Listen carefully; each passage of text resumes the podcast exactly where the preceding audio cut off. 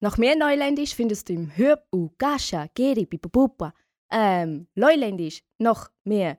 Leuländisch. Leuländisch. äh, Band 2, Leuländisch.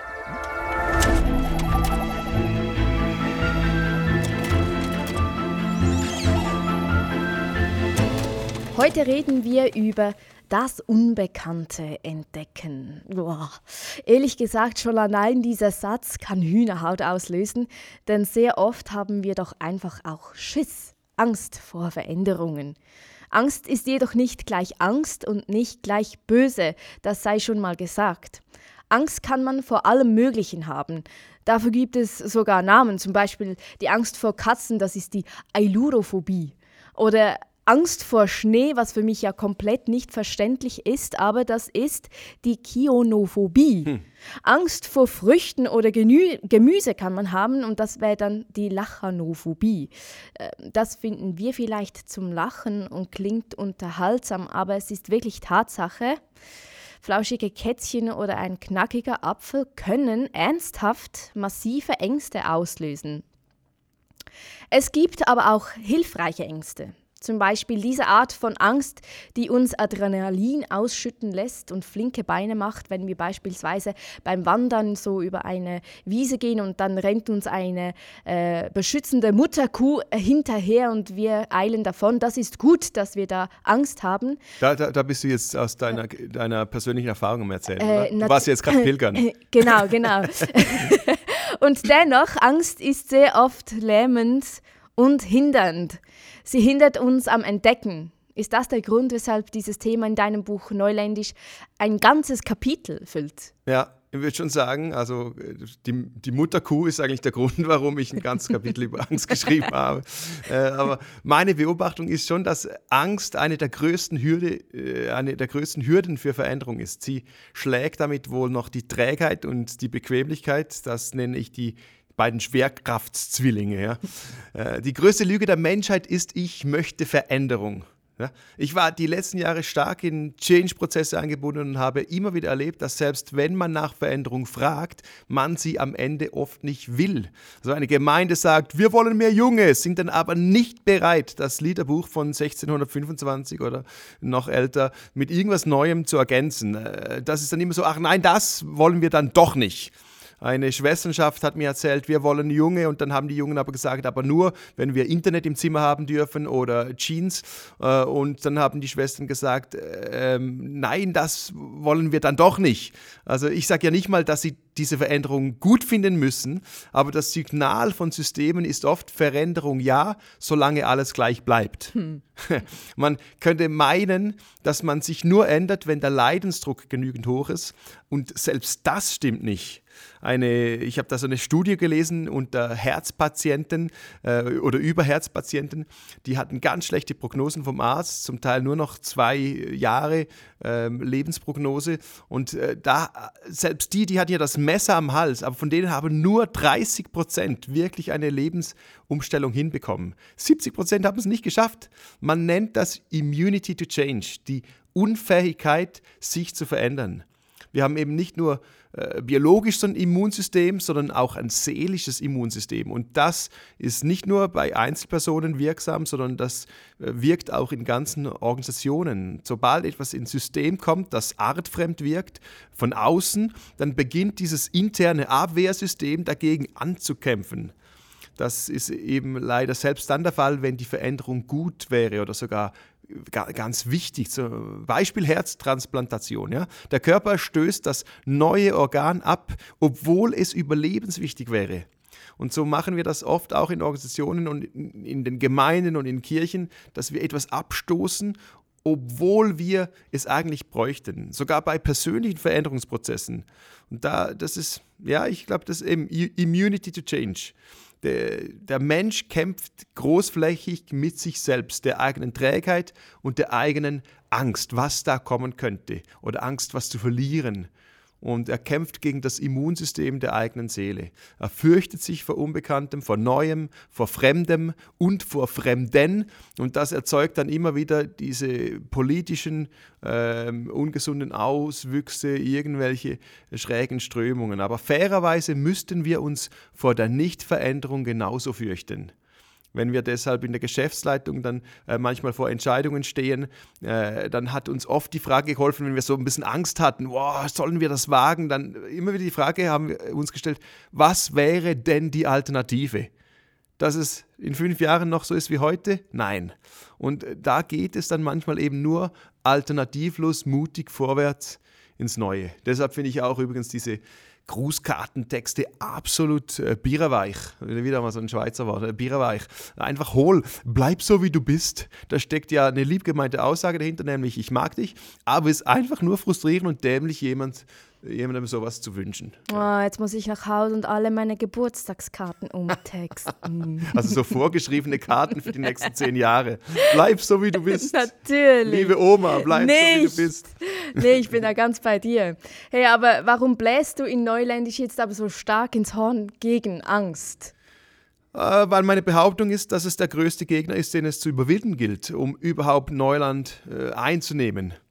Ähm, solange wir uns als Normalsterbliche über diesen Planeten bewegen und noch nicht in der zukünftigen Erwartung angekommen sind, wo Gott uns und alles um uns herum mit seiner Gegenwart durchdringt, dann taucht die Angst äh, neben uns auf, wie so der eklige Krümel in meiner geliebten Frühstücksschokoladenmilch, den ich dann nicht aus der Tasse kriege, weil ich, immer wenn ich dann so mit dem Löffel den rausheben will, dann, dann drückt es den irgendwie weg und er ist, er ist äh, nicht greifbar. Ähm, das Problem von Angst ist, dass sie nicht einfach passiv da sitzt, sondern dass sie unterschwellig beginnt, dein Leben zu beeinflussen. Angst verleitet dich immer wieder zu Entscheidungen, die ungut sind für dich. Äh, die, du nimmst falsche Abzweigungen. Äh, Angst ist der Grund, warum du mit deinen Zweifeln, deinen Gefühlen und Gedanken nur ganz heimlich im Versteckten ringst, anstatt sie mit deinem Partner oder der Partnerin oder mit Freunden zu teilen. Angst ist der Grund, warum du wie ein gejagtes Tier zu viel arbeitest und dich damit vor anderen Verantwortungen, zum Beispiel der Familie oder Beziehungen, drückst, warum du dich immer wieder an irgendwelche Menschen bindest oder genau eben nicht, warum du immer Nein sagst oder ständig Ja und warum du bei manchen Themen der Unwahrheit näher bist als der Wahrheit. Massive Bereiche unserer Gesellschaft sind angstgeprägt, durchdrungen wie ein vollgesogener Schwamm und es quillt uns aus allen Medien entgegen. Ja, aber am Ende ist das ähm, auch das Miteinander in Gottes Reich oft von Angst geprägt. Und die Sorge um das eigene kleine Reich verhindert dann ganz viel Segen. So oft werden unter dem Deckmäntelchen von Theologie dann so Stellvertreter-Diskussionen geführt. Dinge, die man biografisch oder persönlichkeitsbedingt fürchtet. Bei den einen sind das zu viele Grenzen, bei den anderen ist es die Beliebigkeit der Weite und die eigene Angst wird dann so theologisch in Packpapier gehüllt, so ein Mäschchen drum und äh, dem Gegenüber vermeintlich dann zum Geschenk gemacht, dass er was lernt, aber er will das ja dann gar nicht und kann es auch nicht gebrauchen. Wenn man es auspackt, dann ist da oft dann nackte Angst. Doch Angst ist eben kein Bestandteil einer neuländischen Kultur, wie ich es nenne. Ich spreche immer wieder von den Räumen, die wir schaffen müssen, um einander zu begegnen und nenne das, äh, das eine Grundvoraussetzung für solche Räume sind angstfreie Zonen, damit wir uns gegenseitig wahrnehmen können. Und genau deshalb ist es immer wieder wichtig, die eigene Angst zu entlarven. Äh, sie, sie darf da sein, aber äh, wir müssen entlarven, dass wir verstehen, was uns treibt. Also die Angst, die sich wie vielleicht ein Blutegel schmarotzend irgendwo in unserer Seele festgesogen hat und dort dann als unsichtbarer Treiber auf meine Entscheidungen Einfluss nimmt. Ich habe nämlich wirklich schon ein paar Mal, wenn ich so zurückdenke, ein paar ganz dumme Entscheidungen aus Angst getroffen. Die haben mich oder mein Team dann viel Zeit gekostet. Ängste, die ich erst im Nachhinein äh, entdeckt habe, so wie wenn du Fieber kriegst, Kopfschmerzen, Müdigkeit und erst im Nachhinein entdeckst, dass sich da irgendwo eine Zecke an dir vollgesogen mhm. hatte. Ja. Hattest du schon mal einen Zeckenbiss? Nein, aber Nicht? meine Mutter Nein. meinte immer, mein eines Muttermal sei eine Zecke und hat sie vermutlich mehrmals versucht auszureißen. Ah. Das ist keine, bis heute nicht. Ah. Nee, äh, warst du nicht nie so die Jungschau? Doch, oder, doch. Doch, aber da geht man in den Wald. ja, aber ich bin wahrscheinlich Zeckenbiss immun. Ich habe so eine Abwehrkraft gegen Zeckenbisse. Du warst immer beim Feuer. Äh, Hast, na, auch. Da kriegt man keine Zecken. nee, man, da, da, kommt man doch aus dem Wald kommt man mit 20 Zecken nach Hause. Das ist normal. Oder ähm, Leberflecken, die aussehen wie Oder, Zecken. Ja. Kann sein, genau. Hey, was du erzählst, ähm, das klingt für mich auf einem Ohr ganz sachlich korrekt, was mhm. du da so sagst. Und auf dem emotionalen Appellohr höre ich da aber sowas, wer Christ ist, kennt keine Angst mehr. Oh, oh nein, nein, nein, dann hätte ich mich falsch ausgedrückt. Also grundsätzlich hat Angst ja eine ganz wichtige Funktion. Es ist überhaupt nicht falsch, wenn man sie hat. Die Angst vor einem Feuer, eben da im Wald da beispielsweise bewahrt uns davor, zu sorglos damit umzugehen. Die Angst aus größer, grö großer Höhe hinunterzufallen lässt uns vorsichtig werden und bewahrt uns vor unnötigen Knochenbrüchen oder Schlimmerem.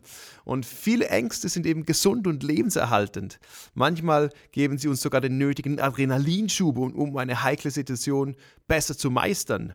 Angst wird jedoch dort zum Problem und kontraproduktiv, wo sie nicht mehr beschützen oder Leistungsförderung äh, wirkt, sondern wo sie blockiert und lähmt. Und genau da dürfen wir lernen, in eine angstfreie neuländische Kultur hineinzufinden, wenn es zum Beispiel um ein Gegenüber geht oder so.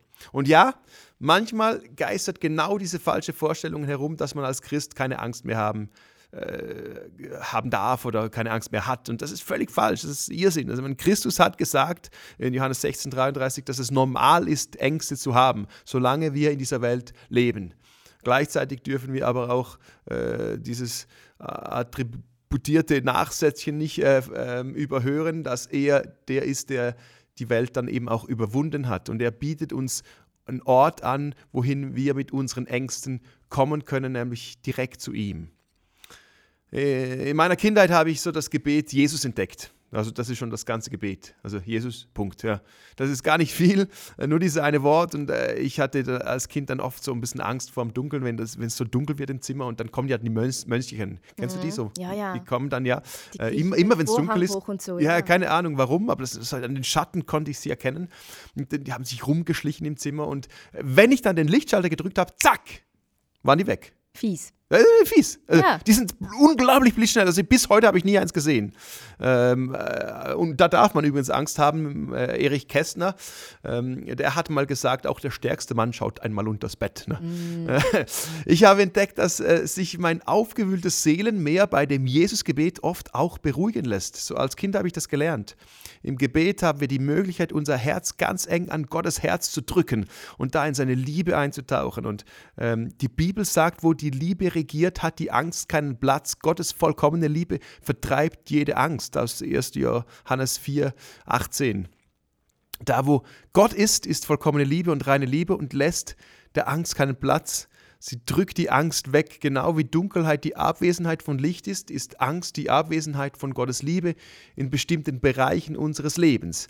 Das kann jetzt ganz, ganz schnell nach einer billigen Schmalspur-Theologie klingen.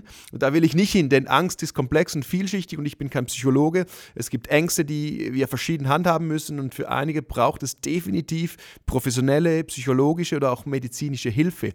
Aber bei anderen kann so ein Jesusgebet helfen.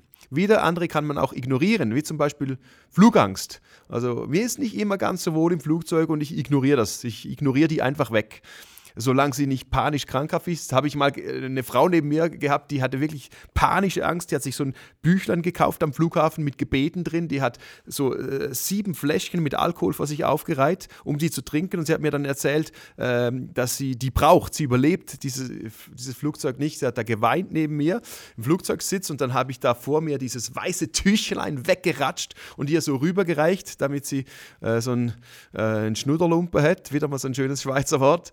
Äh, und ähm, äh, sie hat, äh, wir kamen dann so ins Gespräch hat mir dann von ihrer Angst erzählt und ich habe dann gesagt, so einen Satz, den wollte ich immer mal so sagen, dir kann nichts passieren, denn ich bin im Namen des Herrn unterwegs. äh, habe ich tatsächlich gesagt, aber ähm, äh, sie fand es lustig ja. und es war eigentlich nur, also es ist theologischer Nonsens, aber kann man mal anwenden, gell? Äh, und dann haben wir... Hat's so, gewirkt. Äh, das, wir waren so im Gespräch und dann ähm, äh, habe ich gesagt, sie, hab sie, hat sie ihr Gebetsbüchlein genommen und ich habe gesagt, hey, wir könnten auch richtig zusammen beten. Und sagt sie, ja bitte, und dann haben wir gebetet und bei der Landung hat sie gemerkt, dass sie seit unserem Gespräch keinen dieser Drinks mehr getrunken hat. Oh. Also sie hat zum ersten Mal anstatt sieben so Alkoholdrinks hat sie nur drei gebraucht. Ja, was? Und äh, nennt es Ablenkung oder Kraft des Gebets. Also eben, wir können ganz unterschiedlich mit Ängsten umgehen. Manchmal hilft beides, äh, Gebet oder, oder ignorieren oder, äh, oder einfach der Angst keinen Raum geben. Bei tiefer liegenden Ängsten äh, ähnelt Verdrängung aber dann vielleicht ein Versuch, so eine Boje unter Wasser zu halten. Egal wie fest man drückt, es schaukelt kurze Zeit später wieder friedlich so an der Oberfläche. deshalb ist es wichtig, diesen Ängsten eben nicht auszuweichen, sondern sich ihnen zu stellen.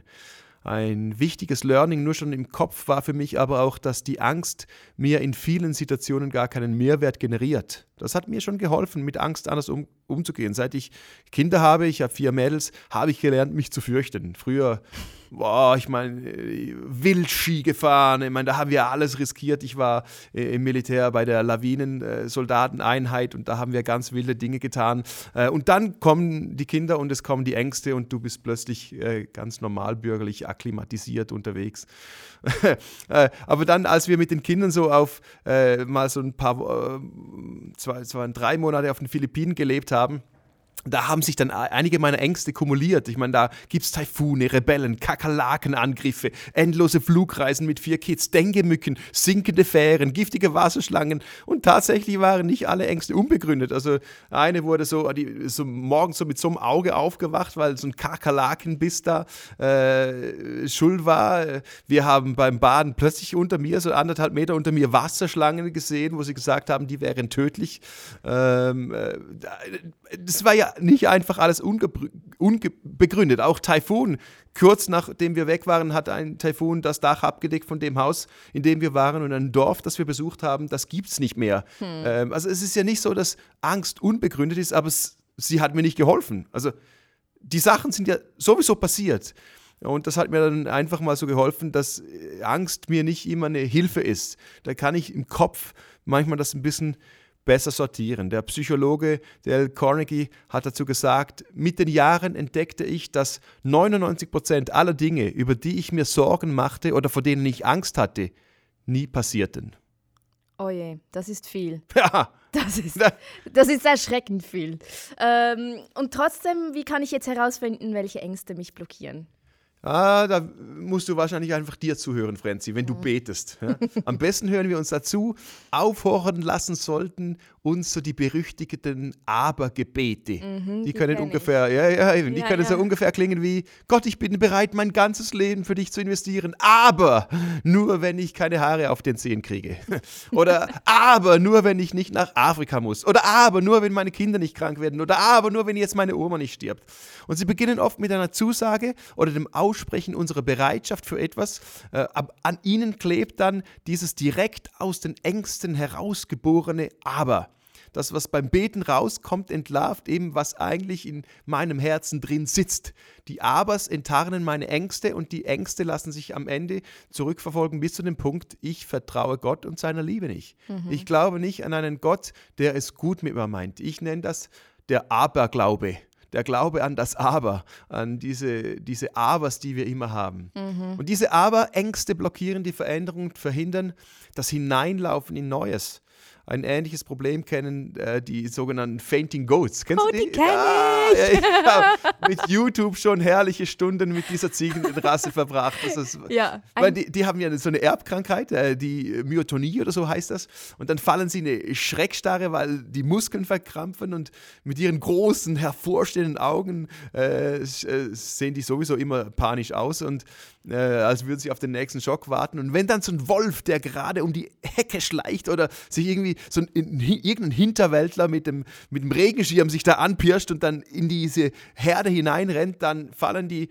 Ziegen um, entweder auf den Rücken oder sie stehen einfach stocksteif da und sind dann irgendwie zehn Sekunden oder so verkrampft. Also ich habe gelesen, man hat die Ziegen dann äh, wegen ihrer unglücklichen Eigenschaft als, als Schutz für Schafherden eingesetzt, weil die Schafe dann flüchten können, weil die, weil die Ziegen dann da liegen. So äh, klassisches äh, Bauernopfer, mega fies. Mega aber, fies. aber super amüsant. Sehr amüsant zum Zuschauen, ja. ja. Ich würde differenzieren, Angst.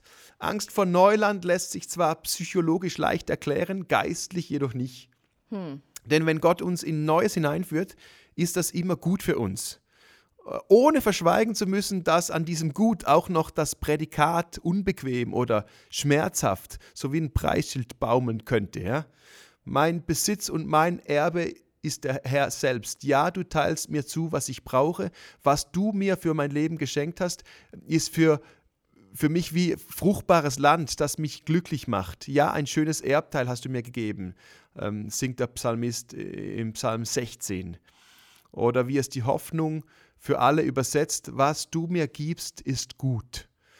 Und ich habe erst in den letzten Jahren begonnen, die Tiefe dieser Verse zu erfassen.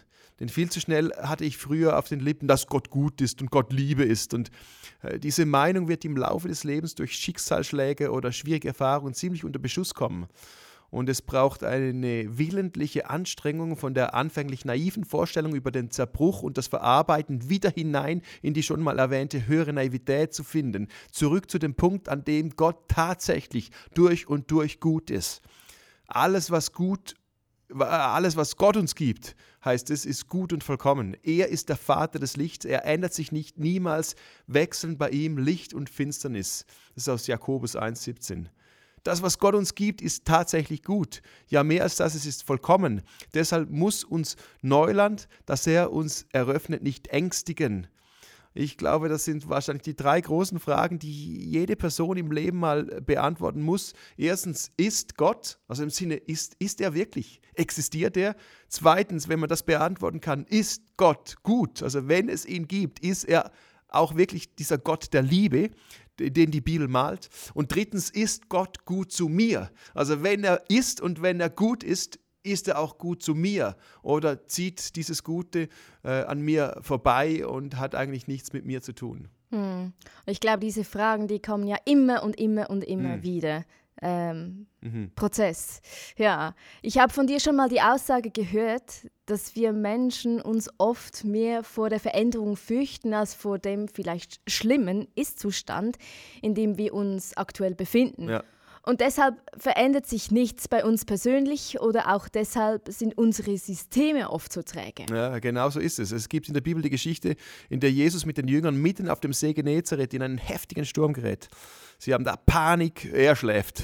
Dann befiehlt er dem Sturm ruhig zu sein und nach dem Sturm ist aber vor dem Sturm, denn sie kommen in die Situation äh, mit diesem nackten, besessenen Mann auf der anderen Seite, der alle terrorisiert, der von Jesus dann ebenfalls geheilt wird. Und was mir beim Schreiben dann vom Buch Neuländisch so ins Auge gestochen ist, ist die Tatsache des Nach der Angst ist vor der Angst Phänomens. Als Jesus den Sturm stillte, brach bei den Jüngern nicht etwa eitle Freude aus und Begeisterung und Applaus. Nein, es heißt, jetzt wurden sie erst recht von Furcht gepackt. Und das Gleiche geschah dann mit den Menschen, die in der Region des Besessenen lebten. Sie wurden von ihm terrorisiert, aber als Jesus das Problem gelöst hatte und der Mann friedlich wie so ein Lämmlein da saß, bekamen sie es mit der Angst zu tun, heißt es. Und sie drängten Jesus, ihr Gebiet zu verlassen.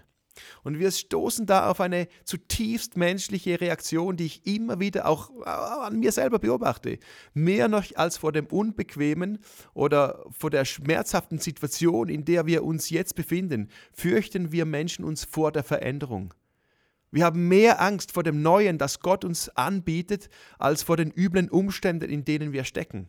Ich erlebe immer wieder Leute, deren ganzes Leben nach Veränderung lechzt, die nach einer Begegnung mit Gott dürsten, aber es nicht schaffen, ihre Situation loszulassen und sich von Gott verändern zu lassen. Sie haben Angst, was Gott mit und aus ihnen machen könnte. Angst, der Wahrheit ins Gesicht blicken zu müssen. Oder wie es Uli Eckers, ein Freund von mir, auf den Punkt gebracht hat, für viele ist das stille Leiden am Ist-Zustand beherrschbarer und bequemer als der Mut zur Wahrheit. Mhm. Und um bei der biblischen Geschichte zu bleiben, könnte man sagen, selbst wenn bei mir und um mich herum alles stimmt und auseinanderbricht, scheint bei Jesus irgendwie sturmfreie Zone zu sein. Ja, würde ich behaupten. Es ist eine schöne Behauptung, aber würde ich so sagen. Er ist der Ort, zu dem ich mich mit meinen Ängsten flüchten kann und wo sich die Stürme meines Lebens oft legen. Oder zumindest, wo wir sie gemeinsam dann ertragen und durchstehen. Also es ist nicht immer so, dass der Regen verschwindet, aber ich kann vielleicht mit ihm lernen, den Regen auszuhalten oder vielleicht sogar im besten Fall im Regen zu tanzen. Es grassiert nämlich immer wieder die falsche Glaubensansicht, dass man sich mit Gebet vieles aus dem Leben wegschaufeln kann. So wie ich da, ich habe im Bündnerland ge gewohnt, da immer wieder viel Schnee und dann schaufelt man das Zeugs einfach weg, damit man wieder durchkommt. Aber da erzählen uns die biblischen Geschichten einfach eine andere Realität. Viele der Jünger hatten wohl ein sehr heftiges Ableben und viele biblische Personen hatten keinen smoothen Lebenslauf. Gebet lässt uns nicht die Löwengruben und Feueröfen umgehen. Es gibt auch keine Abkürzung um den Schmerz und um den Verlust herum. Aber Christus, ähm, der, der, ist zumindest in diesen Stürmen ähm, mit drin und wir können mit hineinnehmen. Das kann schon ganz viel sein. Und manchmal dürfen wir dann vielleicht so ein Wunder erleben, wie es Psalm 89,10 beschreibt. Du bändigst das tobende Meer, auch wenn sich seine Wogen auftürmen, du bringst sie wieder zur Ruhe. Hm. Also eigentlich sollte doch in unserer christlichen Szene immer mal wieder Ruhe und Frieden somit erkennbar sein. Oh, das wäre schön. Ja. ja. Ich werde jedoch den Verdacht nicht los, dass bei uns im Minimum gleich viel gestritten wird wie in anderen hm. Systemen, hm. in denen christlicher Glaube kein Faktor spielt. Gerade in den letzten zwei Jahren scheinen da eher wieder tobendes Meer und auftürmende Wogen angesagt, statt friedliche und sturmfreie Zone. Ja, jetzt bist du also sehr hoffnungslos ernüchternd unterwegs, aber ja. Ja, name ja. it, name it. Das nehme ich auch wahr. Und vieles, was geistlich begründet wird, lässt sich auch äh, auf den Faktor Angst zurückführen. Wenn man bei Hempelmann bleibt äh, mit dem prämodernen und äh, den postmodernen Polen, könnte man wohl auf der traditionell bewahrenden Seite Ängste ausmachen, wie wenn wir das preisgeben, verlieren wir die Gunst von Gott, die Angst, ähm, äh, dass sich eine Lawine äh, lösen könnte. Da kommt der Lawinensoldat bei mir wieder. Äh, die Angst vor Lawinen, vor Folgeumdeutungen von Schriften, wenn man bei einer Bibelstelle mal was lockert und so weiter. Die Angst vor, vor der Gesellschaft oder vor ihr überrollt zu werden, die vielleicht ganz persönliche und unbewusste Angst, selbst den Glauben zu verlieren oder die Verlustangst, weil man selbst jahrzehntelang für etwas gekämpft hat und man durch einen Paradigmen Paradigmenwechsel das Gefühl hätte, sich selbst und die eigene Geschichte zu verraten. Das nennt die Wissenschaft übrigens Escalating Commitment. Finde ich einen spannenden Begriff, äh, wenn man unglaublich viel in etwas investiert hat, so dass es kein Zurück mehr gibt. Du weißt zwar, dass es nie erfolgreich sein wird, aber du hast den Zeitpunkt verpasst, um auszusteigen oder etwas zu ändern. Escalating Commitment ist, wenn du einfach weiterhin auf eine offensichtlich erfolglose Strategie setzt, zum Beispiel eine Marketingkampagne als Firma, die nicht läuft, aber weil du schon eine Million reingesteckt hast, investierst du nochmal 200.000. Mhm. Oder Escalating Commitment ist auch ein steigender Ölpreis, äh, aber weil du verpasst hast, voreinzukaufen und es jetzt immer teurer wird, wartest du noch länger, äh, obwohl du Angst, dass es ahnst, dass es wird noch schlimmer. Sogar der Liftknopf übrigens, ist, den du zehnmal drückst, obwohl die Tür damit nicht schneller zugeht, alles Escalating Commitment.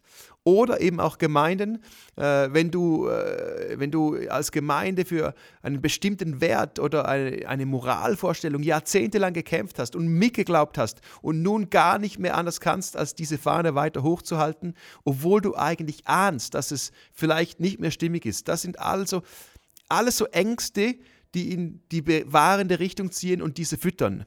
Gleichzeitig gibt es aber auch auf der postmodernen Seite die Angst, dass zu viel Reglementierung den eigenen Glauben ersticken kann, die Angst vor Systemen, die Angst durch übergriffige Glaubensstrukturen, die Angst vor dem Verbot zu denken und zu hinterfragen.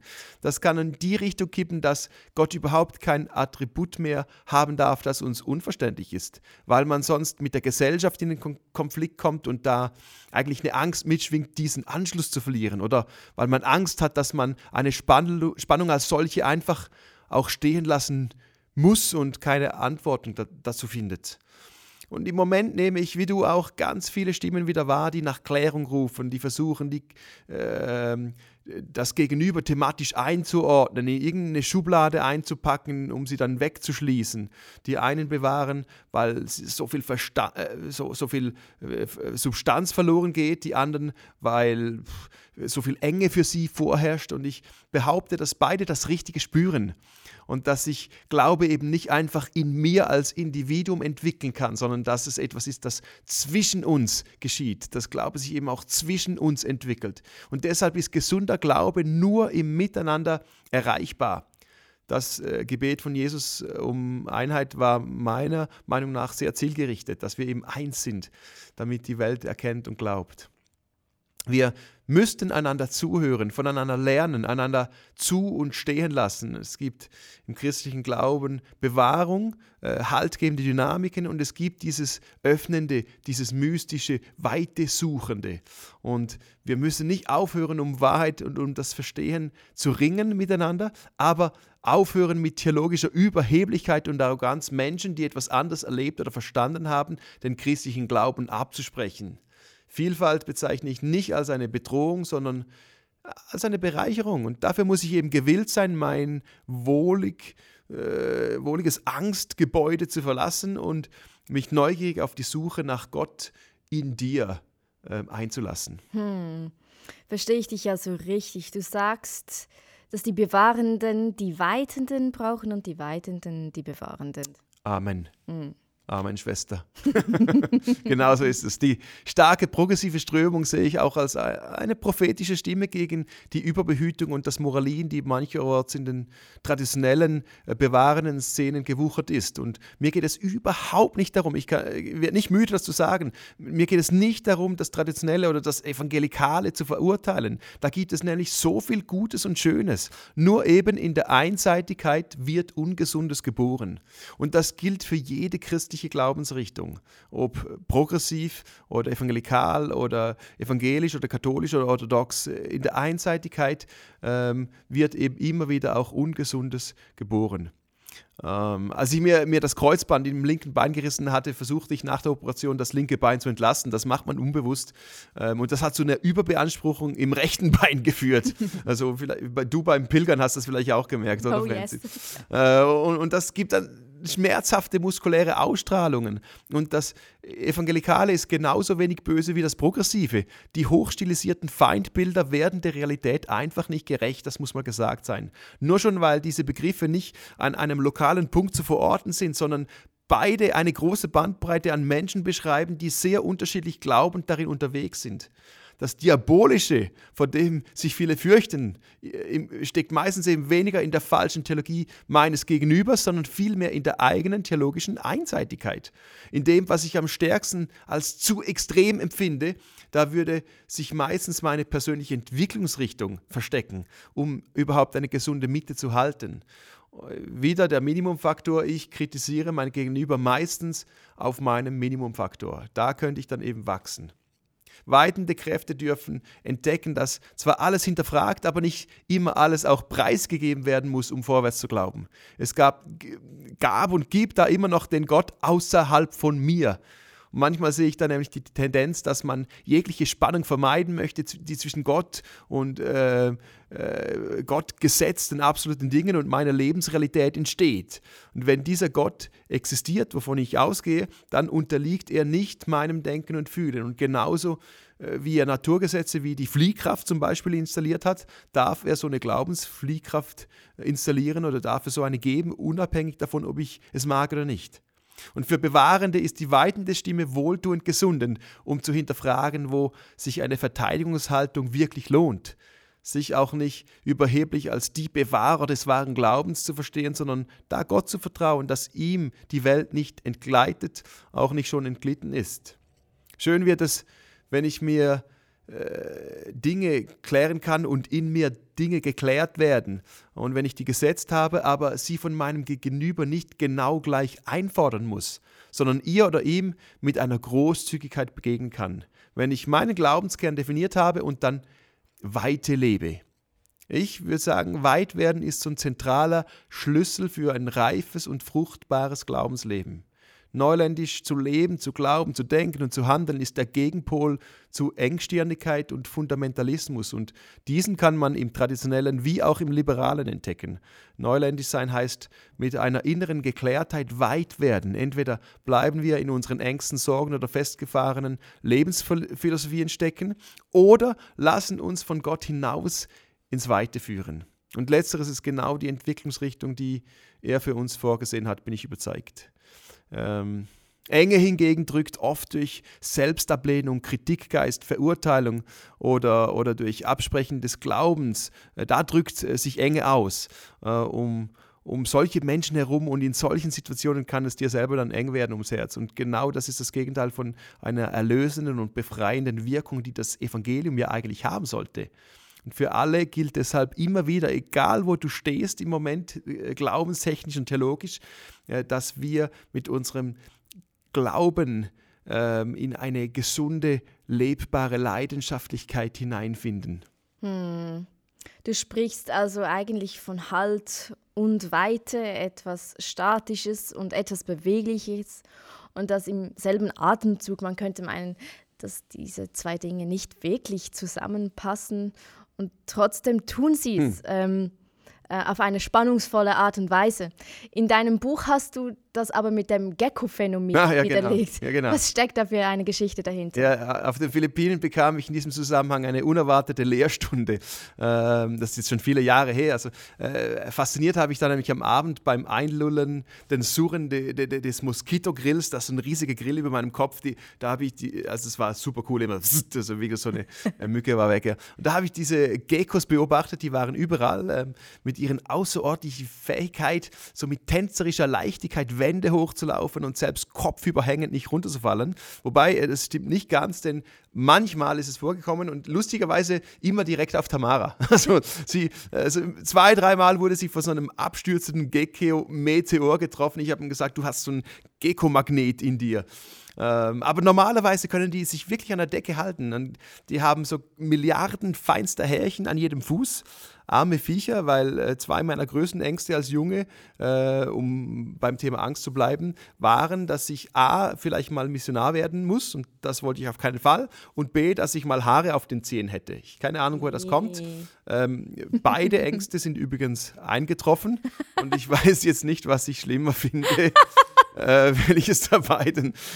äh, aber dank den Härchen die, äh, sind die Geckos, dank den Härchen sind die Geckos in der Lage, kopfüber mit unglaublichem Tempo an der Decke herumzuwandern. Und genau da ging mir ein Licht auf. Diese Geckos leben nicht nur auf dem Boden, sondern können, können überall. Das ist immer lustig ja, mit den Härchen. Ja, da hängst du jetzt. Ja, sie, sie lacht mich da übers Mikrofon an, die Frenzy. Ich studiere wirklich Du bist bei meinen Füßen. Ich bin bei deinen Füßen. Ich, ich zeig dir den Zehen nachher. Nein, das ist scheußlich. Aber eben die Geckos, komm zurück zum Gecko. Der, der kann da, da laufen und es eröffnet sich ihm eben ein neuer Horizont, weil er Halt hat. Und genauso ist es, wenn wir in unserem Leben unseren Halt nicht irgendwo in irgendwelchen Sachen suchen, sondern in Christus. Wenn er der uns Gott zeigt, wie niemand und nicht sonst unsere Verankerung ist, wird es eben nicht eng, statisch und blockierend, wie manche fälschlicherweise das vermuten, sondern es wird elastisch, frei, weit und grenzenlos. Das ist mir zum Bild geworden, wenn ich äh, im Psalm 18 lese, der Herr wurde mein Halt, er führte mich hinaus ins Weite. Diese beiden unscheinbaren Sätze haben sich so zu einem Herzenvers von mir gemausert. Denn auf den ersten Blick ist es, wie du sagst, ja eigentlich eine unsinnige Kombination, dass etwas, das mir Halt gibt, mich gleichzeitig in die Weite führen sollte. Aber Halt ist eben nicht starr und an Ort und Stelle bleibend. Nicht ein Anker, der ausgeworfen wird, damit er mich zurückhält und das Befahren des weiten Meeres verhindert. Das Wort hinausführen im Psalm 18 ist dasselbe Wort übrigens, das die Bibel verwendet, wenn sie davon redet, wie Gott sein Volk aus der Sklaverei der Unterdrückung und der Enge Ägyptens hinausführt. Gott führt uns immer hinaus aus dem Alten, hinaus äh, und ins Neue hinein, aus dem Verlorensein in die Freiheit, aus dem noch nicht sehen in die Verheißung. Hinausführen hat übrigens auch mit Retten zu tun. Der Name Jesu, Jeshua, bedeutet Heil, Hilfe, Rettung und kommt vom Wortstamm Yasha, was so viel äh, heißt wie helfen und retten. Also Jesus rettet dich in die Weite hinaus. Eine mögliche Herkunft der Wortbedeutung von Yasha ist ähm, auch offen sein, weit und frei sein. Und somit trägt Jesus diese Weite faszinierenderweise bereits in seinem Namen. Er, der am Kreuz seine Arme weit ausgebreitet hatte, ist der Retter, der Heiler, der Weitmacher, der in die Weite führende. Was für eine wunderschöne Perspektive. Mm, und für Perspektive und Weitmache würde ich jetzt in meinen Rucksack neben, neben meiner Powerbar äh, wahrscheinlich ein Fernglas einpacken, so ein Weitblickmacher. Hm. Ähm, vielleicht wäre ja auch das was für dich zu Hause. Und vielleicht eine Schere für Haare Ha, ja, ja äh, äh, so ein, ein, Dra ein Drahttrimmer. Also, man nach, nach dabei haben, genau. Ja, vielleicht für dich zu Hause markiere innerlich gemeinsam mit Gott die Bereiche und Themen, in denen du in Gefahr bist, eng zu werden oder in denen du Angst entdeckst. Dann begib dich auf irgendeinen erhöhten Punkt, irgendeinen Bergspitz oder einen hohen Turm, wo du wunderbar in die Weite träumen kannst. Zur Not kannst du auch einfach einen Stuhl auf den Küchentisch stellen hm. und dich draufsetzen. Ja. Ähm, dann bekritzle doch symbolisch einen Papierflieger mit dem entsprechenden Lebensbereich und lass sie in, die Weite fliegen. Bobby, was würdest du hinterher schreien? Äh, Jascha! Wahoo! oder irgend sowas. genau, okay. Viel Freude beim Entdecken von Neuland.